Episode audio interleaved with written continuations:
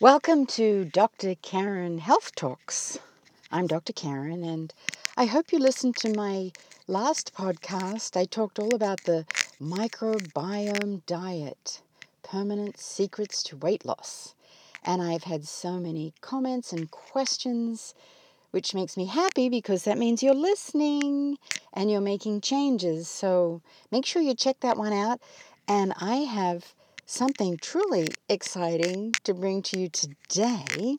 And I'm going to talk all about the blue zones. Have you heard about the blue zones? The blue zone is actually a, a non scientific term, but it's uh, given to specific geographic regions in the world that are home to some of the world's oldest people. But not just old, happy. Because I don't know about you, but uh, as I grow older, happiness is a, an important component of that. I don't want to just grow older. I want to be happy and vital. So these people are vital, they're happy, and they have the longest longevity. So there are six secrets I'm going to share with you about these blue zones. Now, you probably can guess what they are but uh, or you just know because you've heard about the blue zones. But I'm going to just review these six secrets, and maybe there's some things you can integrate into your life because you know I always like to bring you action-oriented information. So, uh, do you know what the blue zones are? Actually. You know why they're called blue zones? I'm just going to give you this little bit of trivia because I thought, okay, so what's so significant about blue. But it turns out that Dan Buettner, who is actually the guy that wrote the book called The Blue Zones, he and his colleagues are the ones that were were searching for these areas and did the research, and they drew blue circles around the locations on the map. So it was just the color they drew uh, of the places that they identified. So that's why they called the blue zones. So now you know. Let me tell you what the blue zones are, because just hearing these names gets me excited about going to all these places. The first one's in Greece, Ikaria in Greece, and it's an island in Greece where people eat a Mediterranean diet, rich in olive oil, red wine, and homegrown vegetables. I know that'll make you happy. The second one is in Sardinia, Italy. Now, this region is home of some of the oldest men in the world, and they actually live in mountainous areas where they typically work on farms, so that's a hint. They're working, they're moving, their daily life is full of activity, and they drink lots of red wine. and then the third one is in Japan, Okinawa, Japan, and it's home of some of the oldest women in the world. They eat a lot of soy based foods, which is really interesting because soy gets a, a bad rap. But in the Western cultures, soy is often genetically modified. But these women eat a lot of soy based foods and they practice Tai Chi, a meditative form of exercise. The fourth one is in Costa Rica. Nicoya Peninsula in Costa Rica. And the Nicoyan diet is based around beans and corn tortillas. The people in this area regularly perform physical jobs and they work way into their old age. And here's a big one that's part of the six secrets. They have an actual name for their life purpose, and their life purpose is known as plan de vida. Plan de vida. and life purpose. Oh, that's a big one. We'll come back to that. And the fifth location I have to say is in California, USA, and it's in Loma Linda, California. Uh, Loma Linda is a Seventh day Adventist community. And the Seventh day Adventist people are very religious people, and they're also very strict vegetarians. And they live tight knit communities, very close. Okay, so there are regions that are called the blue zones. So now you know. Now you know why they're called blue zones because they made a blue mark on the map around these locations. Now, let me reveal the six secrets because, as you know, my podcasts are very short. They're action driven, but giving you little snippets of information to get you educated and aware and make changes in your life. So, here are the six secrets. The first one it's a specific diet that is plant based, whole foods, plant based. And as you could hear from the different locations, very much in line with their natural environment, seasonal vegetables grown right there where the body and our own microbiome is used to the soil and the environment. So, eat a whole food plant based diet.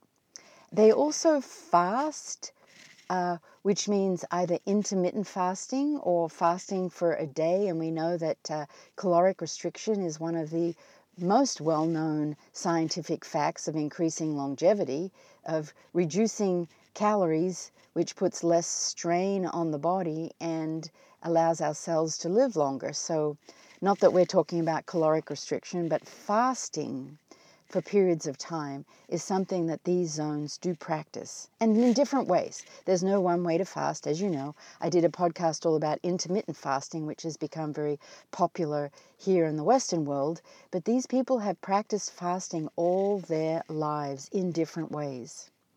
And number three, they consume alcohol in moderation. Because you heard many of the places, and it's usually red wine the polyphenols and antioxidants in red wine. So, those just briefly are some of the specific diet secrets, but it goes further than that. The second secret is exercise is built into their daily life. Exercise is not something that they do for an hour on a treadmill and then they sit for the rest of the day using their devices, which is a very Western world practice exercise or physical activity, maybe a better word, is built into their daily life. Number three, they get enough sleep. You know, the research on sleep and longevity and sleep and chronic disease is so strong. So they get good quality sleep. Number four, they have a healthy social network. Did you hear what I said about the Loma Linda community having a very tight social community? We are social beings, and in this very fast Western world where people wake up in the morning, they get in their car in their garage, they open their garage door, they drive to work, put their garage door down, they sit on the freeways for an hour, maybe two hours, they go into their office, put their head at the computer, and then the end of the day they turn around and do the same thing. We are very closed off.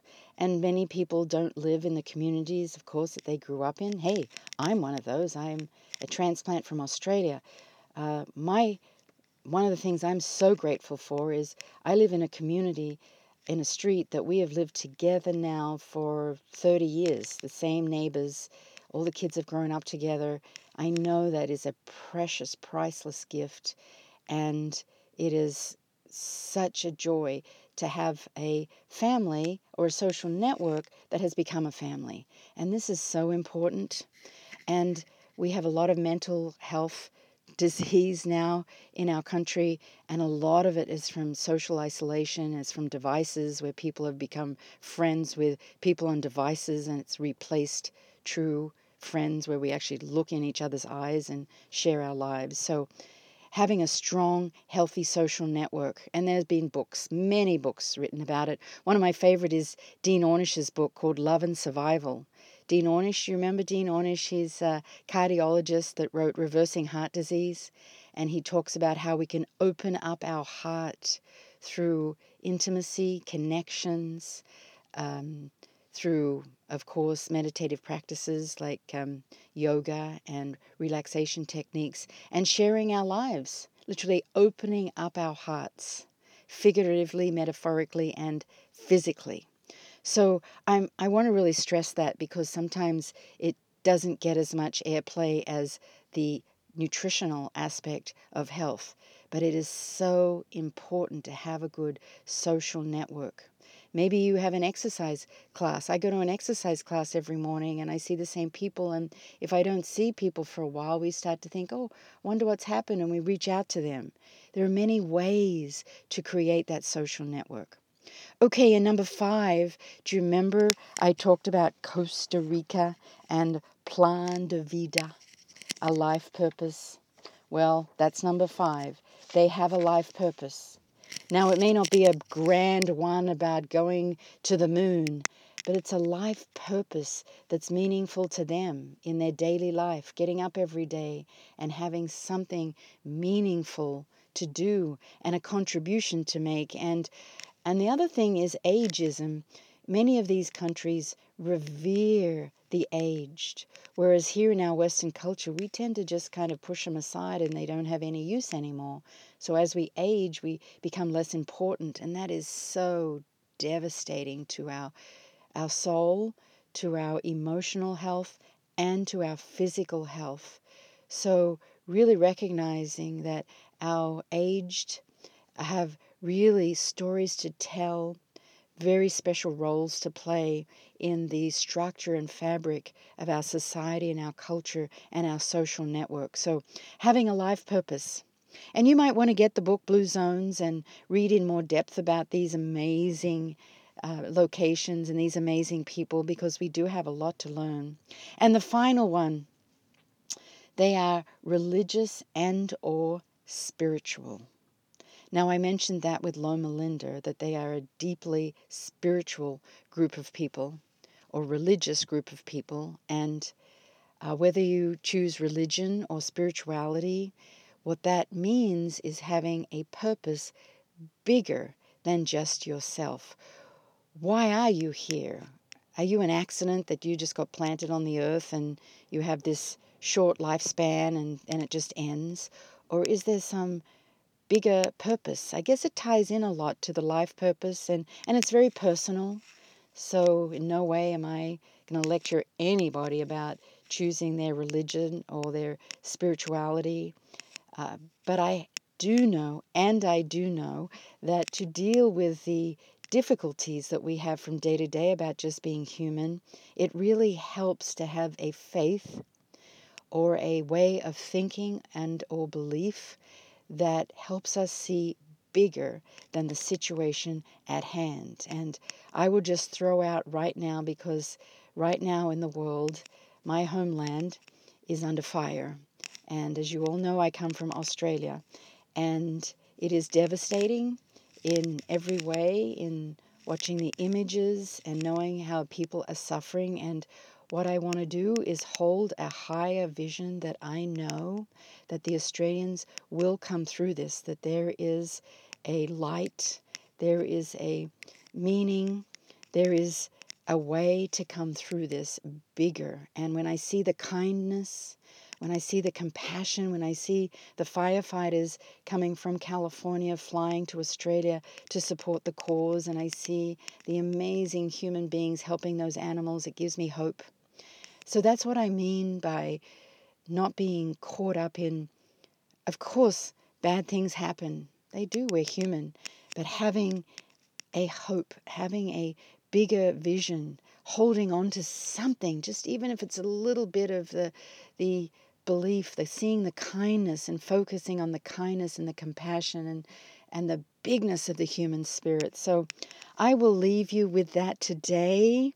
I love sharing my personal story along with these amazing creating health opportunities that I share in, in my health talks. And I hope you will continue to follow me and listen to other podcasts and stay with me as we journey through the amazing uh, health insights that are, it's a journey. We don't just begin and end, it, it is a continuous journey, and that's what makes it really exciting for me. So, this is Dr. Karen Wolf. I'm glad you have joined me for my Dr. Karen Wolf Health Talks, and particularly today about the blue zones. So, bye for now until next time.